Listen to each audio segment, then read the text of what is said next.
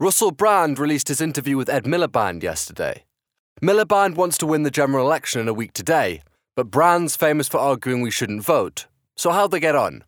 Well, there were a few embarrassing moments. As the right-wing press pointed out, Miliband's accent changed a bit, like when Brand suggested politics doesn't change anything. It's just like wrong. It's just wrong. The Labour leader never really answered Russell's key question. What can any government do in the face of international corporations which are more powerful than politicians? But Miliband did offer a few tidbits.